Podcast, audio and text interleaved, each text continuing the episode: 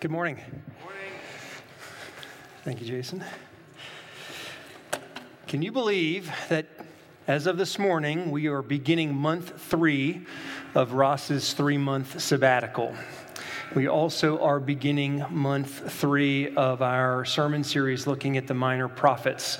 And this morning, we are going to look at our eighth minor prophet, and that is the prophet Jonah.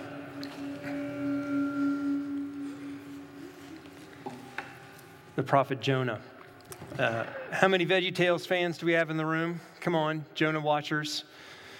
Okay, so you guys, if I get a sore throat or something, you can come up and finish the sermon for me. Um, we're going to look at Jonah. Before we do, I want to pray, but I also want to say this Jonah is most famous for its reference to a fish swallowing a man and then vomiting him out three days later. We're not going to spend a lot of time looking at that. And I know, and as I've read and as I've prepared for this morning, so many people who just disbelieve that that happened. Let me just say this I believe it did. Amen. I do not believe it is a fable, I do not believe it is an allegory although I think the Bible could be, could be fine in using fable, fables and allegories to teach lessons. The reason I am so confident that this actually happened is because the Lord Jesus Christ said it happened.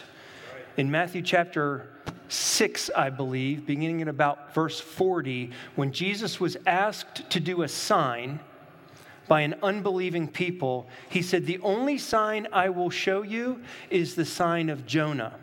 When Jonah spent three days in the belly of the fish. And Jesus was saying that that was a symbol, in a sense, an historical and foreshadow. Let's switch the mics. That's a foreshadowing of Jesus' own death and burial and then his subsequent resurrection. Yeah, let's go ahead. Let's grab it. Sorry about that. Now I can't hold my idolatrous pen. Sorry about that. So, anyway, Jesus says, this is Matthew chapter 6. I'm sorry, Matthew chapter 12, uh, verse 40. He says, For just as Jonah was three days and three nights in the belly of the great fish, so will the Son of Man, that's a reference to Jesus, so will the Son of Man be three days and three nights in the heart of the earth. So I'm just going to leave it at that. And I'll be happy to talk with anybody after the service or at any, almost any time to talk through why I believe that is true. But we're not going to spend too much time focusing on that this morning. Before we open up God's word now, would you pray with me? Dear Heavenly Father, I pray that you would be present with us by your Spirit, that you would teach us, that your word would be faithfully proclaimed, and that in that faithful proclamation that you would move in power, that your Spirit would descend, that Jesus would be glorified, that his kingdom would grow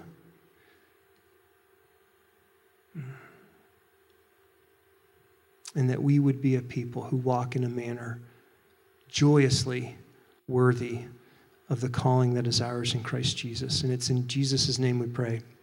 Amen. All right, so we are going to be in the book of Jonah, and we're going to pretty much stay there. So if you have your Bibles, please open it up to the book of Jonah. And as you're doing that, I want to walk through just very quickly the historical context. Remember, we've been talking about these Old Testament prophets.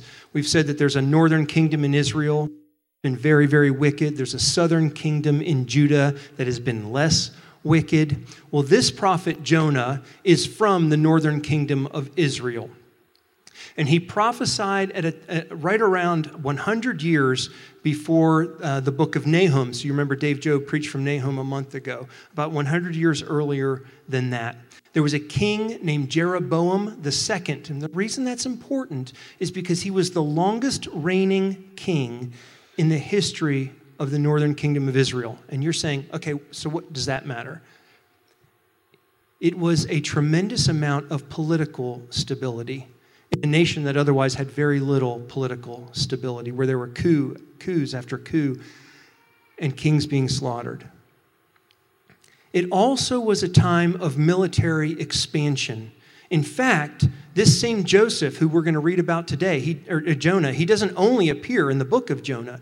He appears in 2 Kings chapter 14, and he makes a prophecy that the northern kingdom of Israel would make this military expansion up to the north, essentially, that they would overrun Syria. And that was really important because the, for the kings leading up to this King Jeroboam II, there had been conflict after conflict after conflict. Syria would come down and take some cities, then Israel would take them back, and then the Moabites, it's funny, the way the, way the Bible describes it is each spring the Moabites would come in and raid. It was almost like getting ready for spring training. You know, oh, it's spring, let's go raid the Israelites again. And so it was just this tremendous history of conflict, including conflict between the northern kingdom of Israel and the southern kingdom of Judah. Do you get it? Conflict. And so Jonah prophesies that there is going to be this tremendous military expansion to the north. And there is.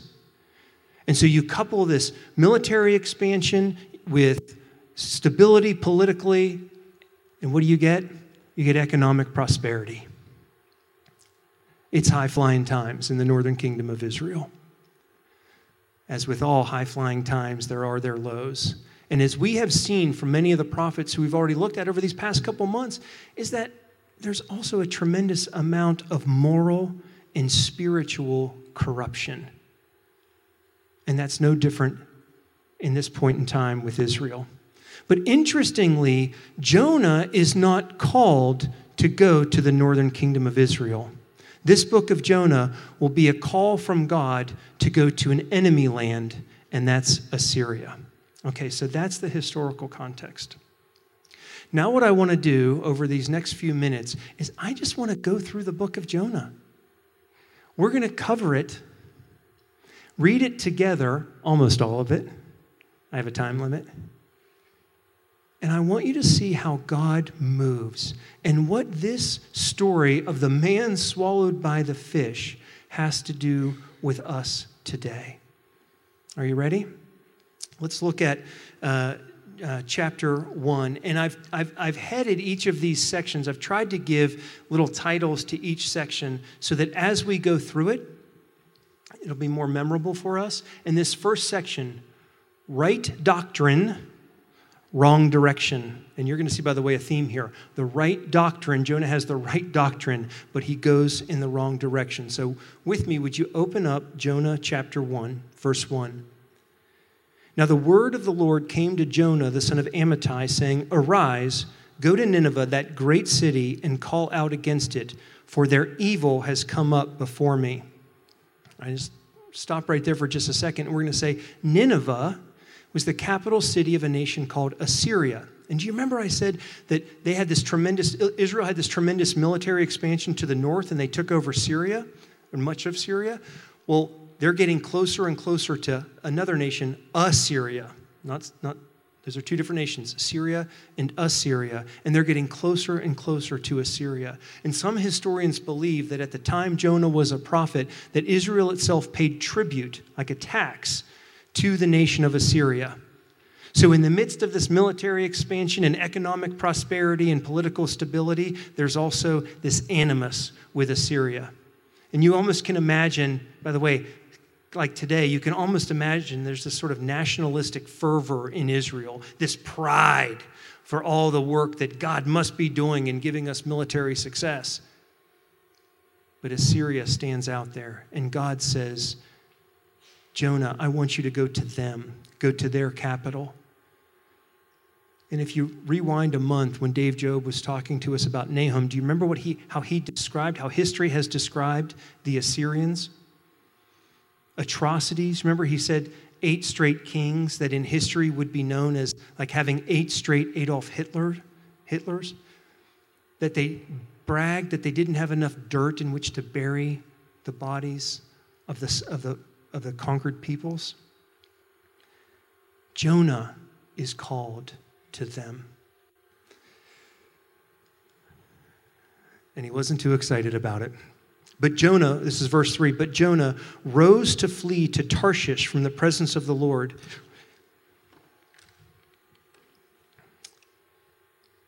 He went down to Joppa and found a ship going to Tarshish. So he paid the fare and he went down into it to go with them to Tarshish, away from the presence of the Lord. All right, historians disagree. They're like, Tarshish, it's a faraway city in Spain. Oh, no, Tarshish, it's not a faraway city at all. It's just a reference to a place that must be far away. It doesn't matter. It, He's going far away, and he has been called to go to Nineveh, which would require him to go north and then east, and instead he goes due west. And though Nineveh would be a land trip, he wouldn't have to get on water, he goes down to Joppa, where there's a port, and he gets on a ship. You get it? He is going in the wrong direction. He is running from the call that God has given to him. But he's not only running from the call, do you read what else, did you hear what else he's running from? He's running from the presence of the Lord. And I want you to footnote that just for a second because we're going to come back to it. But the Lord, verse 4, but the Lord hurled a great wind upon the sea. And you will see over and over again how God uses forces of nature to direct Jonah and to direct outcomes. So it's not only a fish swallowing Jonah that's significant about God's supernatural authority over the elements. He does it over and over again in this book. He hurled a great wind upon the sea, and there was a mighty tempest on the sea, so that the ship threatened to break up.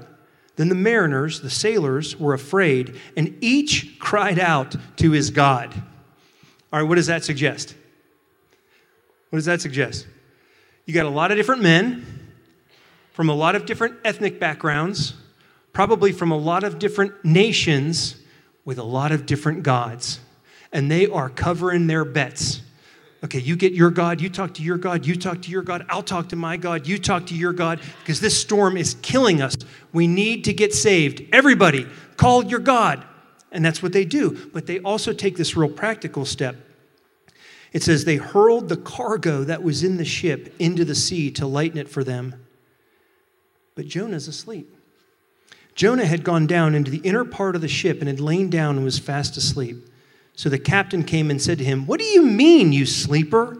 Arise, call out to your God. Perhaps the God will give a thought to us that we may not perish.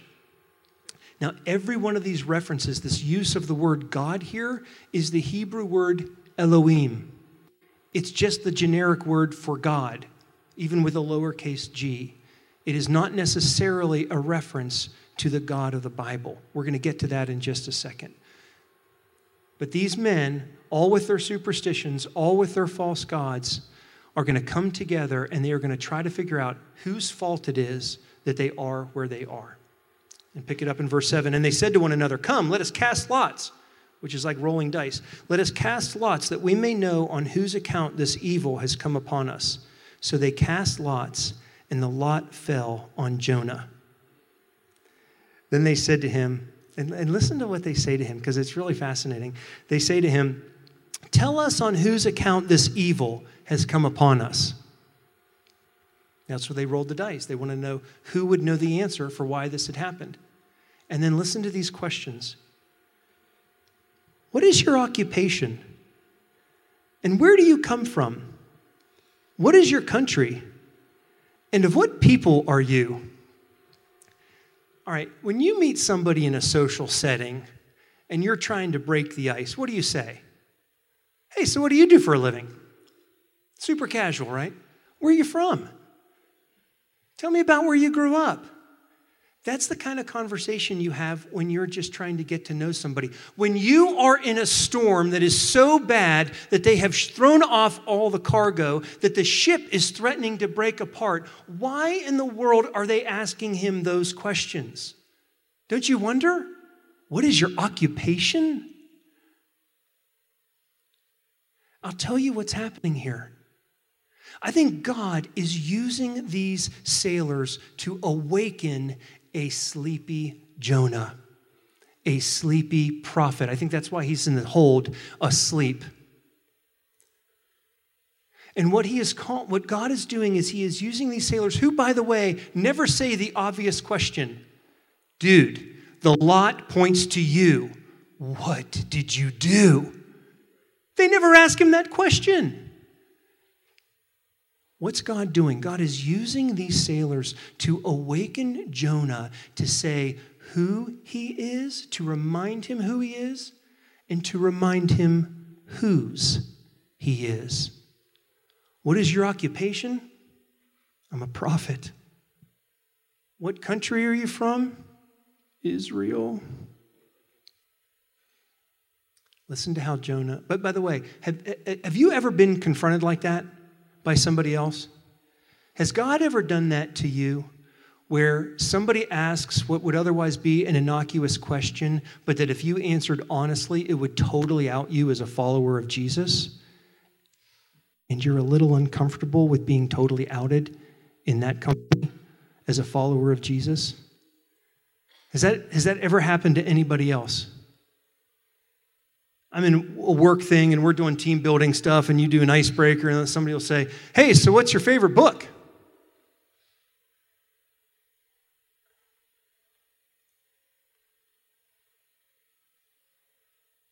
This one? Or my favorite is almost invariably when I preach, either the Friday before I preach or the Monday after I've preached, the question goes something like this. If it's the Friday before, so Dan, doing anything special this weekend? Or on Monday, so Dan, did anything special happen this weekend?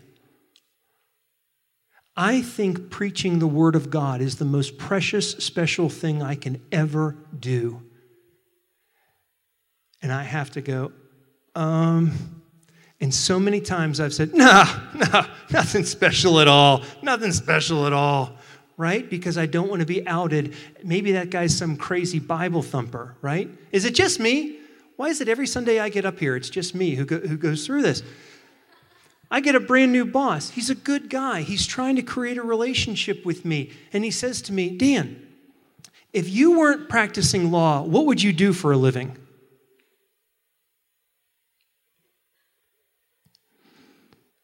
I'd preach the gospel of the Lord Jesus Christ in a Christian church.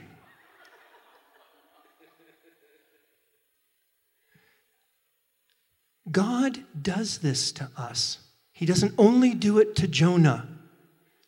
He is trying to awaken us, to remind us will, be, will we be those people? Will I be that man who is ashamed of the gospel, or will I be bold? Praise God, I didn't answer that way when he asked me that question. For the first time, God is awakening me, and I said, I would be a preacher of the gospel of the Lord Jesus Christ. but that's not the way I normally would answer. God will do this all the time. God is doing that with Jonah. He's trying to awaken Jonah. And I think it's starting to work because look how Jonah starts to answer. He says to them, I am a Hebrew. He doesn't identify essentially with a nation. And by the way, if he does identify with a nation, maybe he says he's from Israel. Remember what I said? All these conflicts conflicts with Syria, conflicts with the Moabites, conflicts with Judah. Who knows where those other sailors are from? Maybe some of them are from Syria. Maybe some of them had heard of the prophet of God named Jonah who prophesied that Israel would overrun Damascus, the capital city of Syria.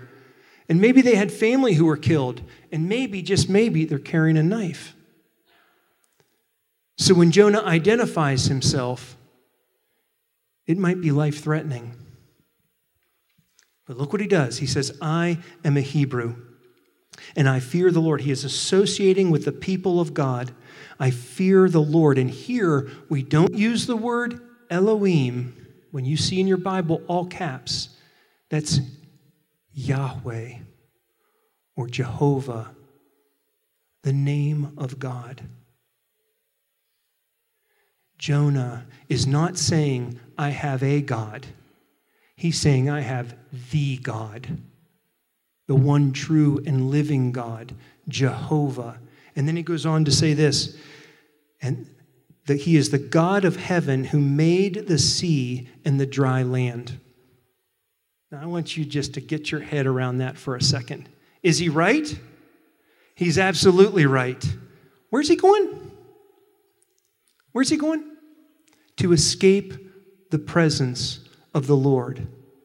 He gets his doctrine right, but he goes in the total wrong direction. There is this disconnect, there's this incongruity between what he says he believes and how he chooses to live.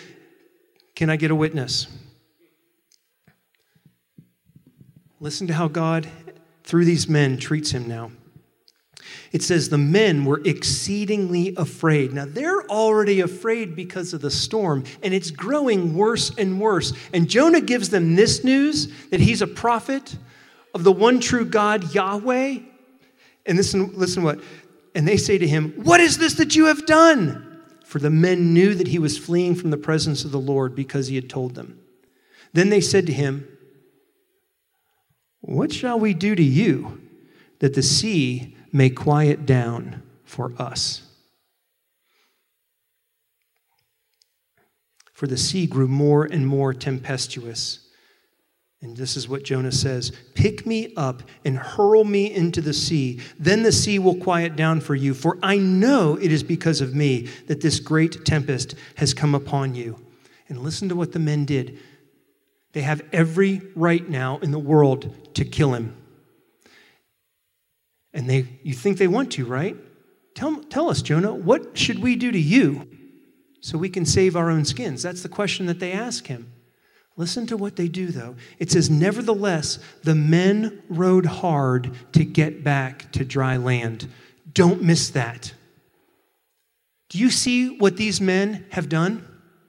These men who are calling out to their false gods, these men who superstitiously are casting their lots, these men who, who Jonah, we will discover, are probably the types of men who he would hate and he would show no mercy to them. And do you know what they do? He has endangered their lives. And he knows he has endangered their lives. And he tells them he has endangered their lives. And they show him mercy.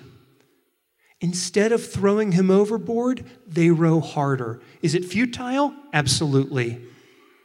But do you see what they're doing for him? They, these foreigners with foreign gods, will show this religious professional mercy. Well, eventually it gets too much. They could not make it back to dry land, for the sea grew more and more tempestuous against them. God was just going to keep making that thing blow. Therefore, they called out to the Lord. And here they go again that word, the Lord. Yahweh. They call out to the God of heaven who made the sea and the land. Therefore, they called out to Yahweh, O Yahweh, let us not perish for this man's life, and lay not on us innocent blood, for you, O Yahweh, have done as it pleased you. So they picked up Jonah and hurled him into the sea, and the sea ceased from its raging. I asked earlier if anybody had seen the, the VeggieTales version of Jonah. I think they actually get it right in this scene. If you're, if you're not familiar with it, it's something like this. They're out on the boat, and the storm is amazing. The waves are tossing and turning. The boat looks like it's going to capsize. There are clouds in the sky. There's lightning flashing. It's just ominous and dark. And they throw Jonah into the water, and you know it, right? As soon as they throw him into the water, the glass like sea. The clouds part, the lightning gone, sun out, and it looks like this beautiful blue sky day. And I think they even, for effect, have the ah, you know, like the angels going. And I think that's probably close to being right. And why do I say that? For the next verse. Then the men feared Yahweh. And they feared him exceedingly. And they offered a sacrifice to Yahweh and they made vows. This prophet of Almighty God, disobedient as he is, is an instrument of God's grace that these sailors, through this life threatening encounter with Jonah, would come to worship Yahweh by name. It's an amazing thing, right? And then it says, And the Lord appointed a great fish to swallow up Jonah, and Jonah was in the belly of the fish three days and three nights. Okay, so that's chapter one. Right doctrine, wrong direction. Jonah articulates truth well, but he's not living it out. When we get to chapter two, and we're not going to read chapter two, I just want you to notice it is Jonah's prayer from the belly of the fish. And I would like for you to read this later, and I want you to think about this thing. That what's missing? Let me ask you when you sin and you know you sin, what, what is a common feature in your prayer? A confession? Begging for forgiveness sometimes? That doesn't appear in Jonah's prayer at all. There's no, I'm sorry. There's no, I repent. There's no, I did it. And without going into it in too much detail, just get your head around that. Like, what does that indicate? I think it suggests a hard, angry, and probably a proud heart that justifies oneself meaning that there's no turn. Repentance means to turn, to, to go one direction and then to turn and go back the other direction. That there's been no change in Jonah, even though there's been a change in his physical circumstance. And so, how does God respond to this prayer that does not seek mercy or confess sin? Chapter 2 ends this way And the Lord spoke to the fish, and it vomited Jonah out upon the dry land. Do you catch that? God shows him mercy. So now we've had the sailors who have shown Jonah mercy. We've had God show Jonah mercy. How does Jonah respond? Chapter 3. We get to chapter 3, and, and the, the heading I have for chapter 3 is right vocation, right location. Okay? Chapter 3 Then the word of the Lord came to Jonah the second time, saying, Arise, go to Nineveh, that great city, and call out against it the message that I tell you. So Jonah arose and went to Nineveh according to the word of the Lord. Now, Nineveh was an exceedingly great city, three days' journey in breadth. Jonah began to go into the city, going a day's journey, and he called out. And here is his sermon, probably the shortest sermon in history. In English, it's eight words. In the Hebrew, it's five words. This is what he says Yet 40 days, and Nineveh shall be overthrown. And verse 5 And the people of Nineveh believed God. They called for a fast and put on sackcloth from the greatest of them to the least of them. And then the passage will go on to say that the king called this fast. And he sends out a proclamation among all of the kingdom that uh, all men, all beasts shall be covered with sackcloth. Let them call out mightily to God. Let everyone turn from his evil way and from violence that is in his hands. And he says this Who knows? God may turn and relent, sorry, may turn and relent and turn from his fierce anger so that we may not perish.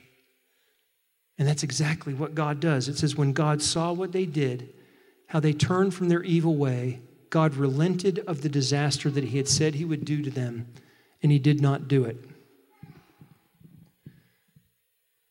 Do you believe this? Making a fish that can swallow a man is child's play. This man just preached an eight word sermon in a city, the capital city of an enemy country that is out for blood, that is vicious and violent, repents. Do you believe this? I think there are a lot of Christians who don't. And I think that's why I find when I go through the commentaries that here are the three things that are consistent about what Christians say about this. The first thing they say is, that wasn't the whole sermon. He had a whole lot of other things to say. That wasn't the whole sermon. And then they say, you know, we know in history from the book of Amos, who was a contemporary of Jonah, that there was an earthquake at some point. So that there probably was an earthquake before this, and that earthquake probably got to Nineveh, and that Ninevites were probably afraid because of the earthquake, and given their superstition, they probably thought that a judgment from God was coming. And then the third thing is, I can't remember where I read this, but I was like, where does this come from? There probably was a solar eclipse. And those people were probably very superstitious. And those superstitious people, when they saw the solar eclipse, were probably afraid. They were probably scared, and they thought maybe that's a sign from God. And here's the thing it doesn't matter.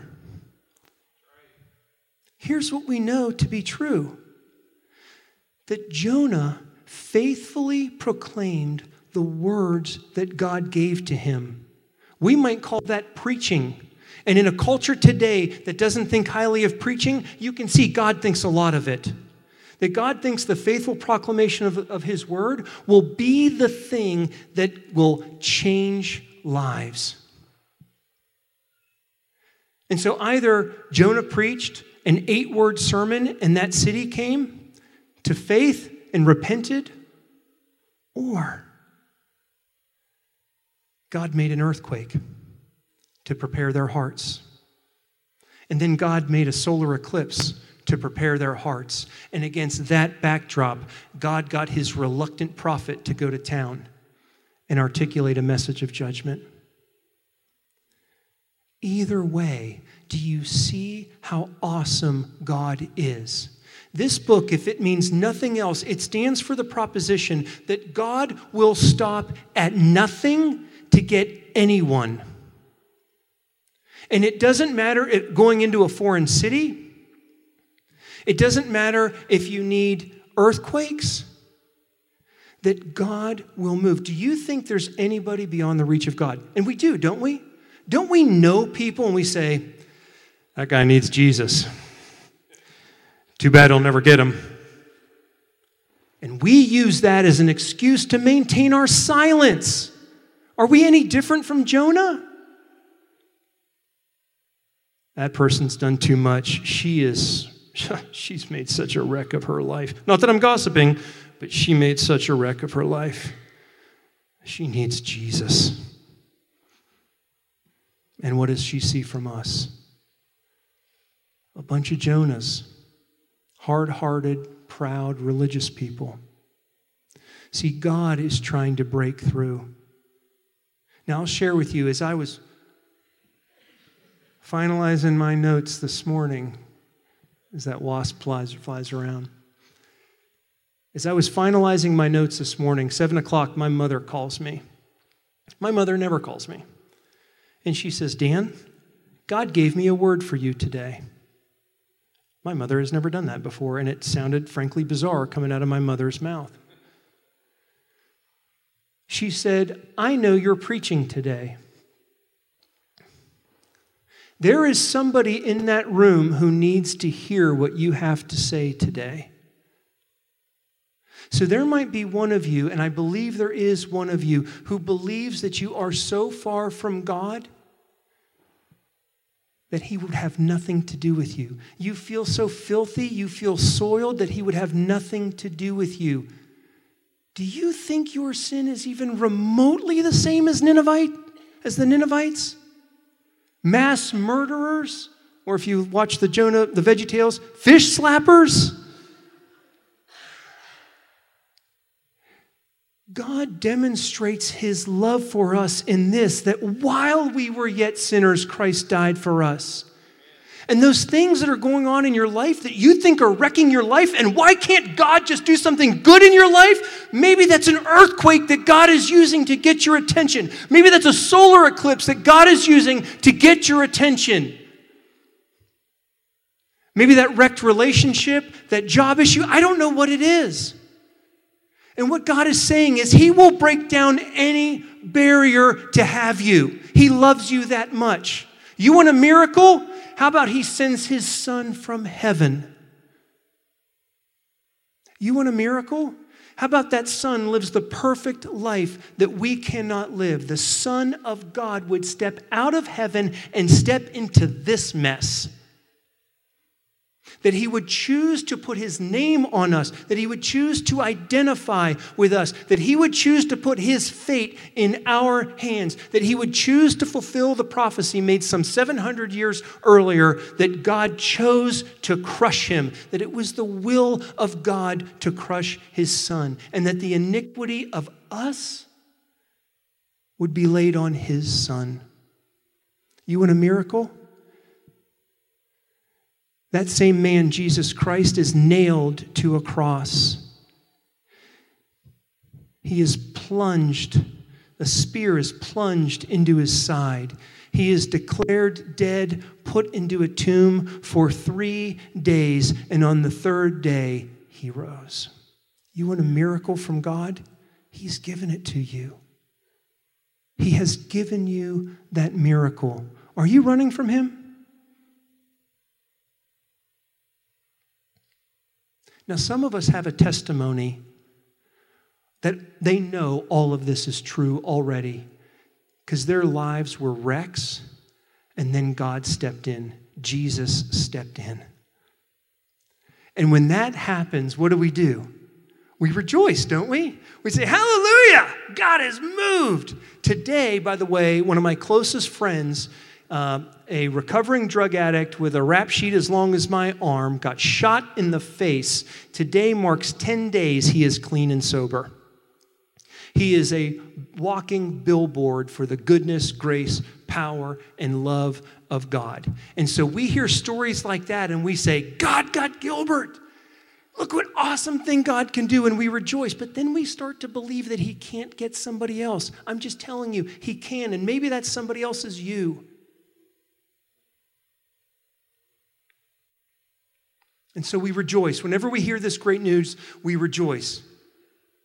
But not everybody, because there's still Jonah to deal with. And we get to chapter 4. And what do we have in chapter 4? We have Jonah's right doctrine, but his wrong heart. So God has shown this tremendous mercy to Nineveh. And chapter 4 begins this way But it displeased Jonah exceedingly, and he was angry. And he prayed to the Lord. And listen, remember I said in his earlier prayer, he never said sorry, never said I confess, never said I repent, God forgive me. Listen to this prayer. And he prayed to the Lord and said, Oh Lord, is not this what I said when I was yet in my country? That is why I made haste to flee to Tarshish. And then he starts ragging on God for how good God is. For I knew that you are a gracious God and merciful, slow to anger and abounding in steadfast love and relenting from disaster and then Jonah takes this mind boggling turn. Listen to what he says. Therefore, now, O Lord, in other words, therefore, since you are so merciful, since you are so relenting, since you are so loving, listen to what he says. Therefore, now, O Lord, please take my life from me, for it is better for me to die than to live. And God responds by some, some amazing supernatural things. We're going to skip over that and drop down to this point when Jonah repeats his request kill me now. And listen to what God says. The Lord said, You pity the plant. God had made this plant in a 24 hour period that was big enough to grow and cast shade over Jonah.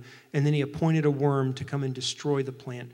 And so that he was subjected to a lot of heat, and then God stirred up, appointed an, an east wind to blow that was really hot, and the plant dies, and Jonah's miserable, and God says this You, you Jonah, you pity the plant for which you did not labor, nor did you make it grow, which came into being in a night and perished in a night. And should not I pity Nineveh, that great city? in which there are more than 120,000 persons who do not know their right hand from their left, and also much cattle. Who does not know their right hand from the left, from their left? Little kids, the mentally infirm. And Jonah, in his religious zeal and pride, would rather God take his life than preserve theirs. That Jonah is outed as a prophet, as a Hebrew, as a servant of Yahweh, the God of heaven who made the sea and dry land. And he is outed because his character is so far away from God's that his heart is so far away from God's. He can articulate what God's character is gracious, merciful, slow to anger, abounding in steadfast love, but he will not show that character to anyone else, even to the most vulnerable. No love, no mercy, no forgiveness. You see, Jonah is more severe than God. You tracking with me? Jonah is more severe than God. And that what makes that all the more outrageous is how much mercy he has received in this book. The sailors should have killed him outright. They showed him mercy. He should have died in the water. God showed him mercy by giving him the fish to take care of him, to take him. He should have died in Nineveh. As soon as he opened his mouth, someone should have shanked him. But they didn't. God shows the religious man mercy, but he can't share that with anyone else. Now, let me ask you this Does this describe you?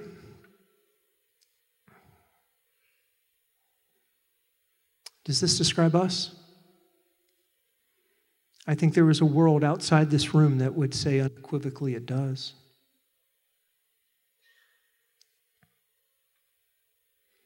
that we can articulate our doctrine. We have memorized the Westminster Confession of Faith, but we have no love, we have no mercy. Let me ask you this Who is your enemy? Who's your enemy? You've been wronged in a relationship, wronged at work, the whole political thing that's going on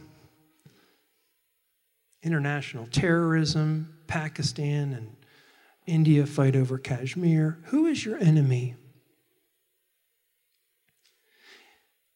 If you are a follower of the Lord Jesus Christ, do you realize that by virtue of the fact that person's an enemy, it almost is the qualifying factor that says they're ready for the kingdom of God? Do you get that? We are built not to not just to strengthen one another. As Richard said earlier, we are built, we ought to be existing for the purpose of taking this good news out to a people who are enemies of God and showing them that He is a God of love and compassion and mercy and grace. That's the call of this book. And so, as I reflected about what my mom said, that maybe somebody in here needed to hear this message, my first thought was somebody's getting saved this morning. And praise God, if that's you, come talk to me afterward. But then I also thought somebody might be getting saved from themselves this morning in a different kind of way. Recognizing that they might be Jonah. And by the way, there are times I'm Jonah.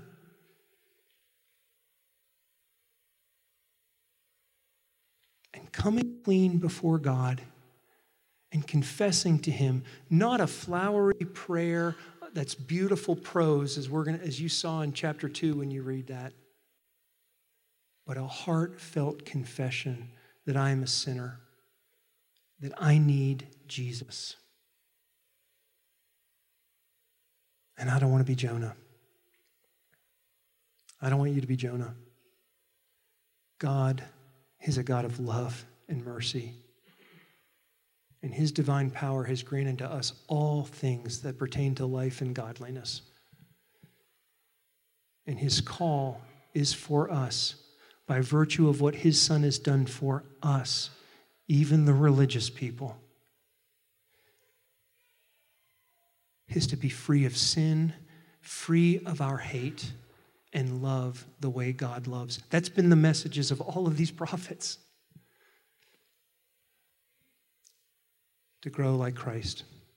Would you pray with me, please?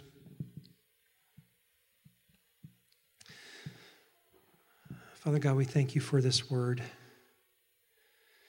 And God, I pray, I pray that there are, if there are any Jonahs among us, that they would lay down their arms and take up your cross. And I pray, Lord, that today might be the day of salvation. for someone here. Move, we ask. In Jesus' name and power. Amen.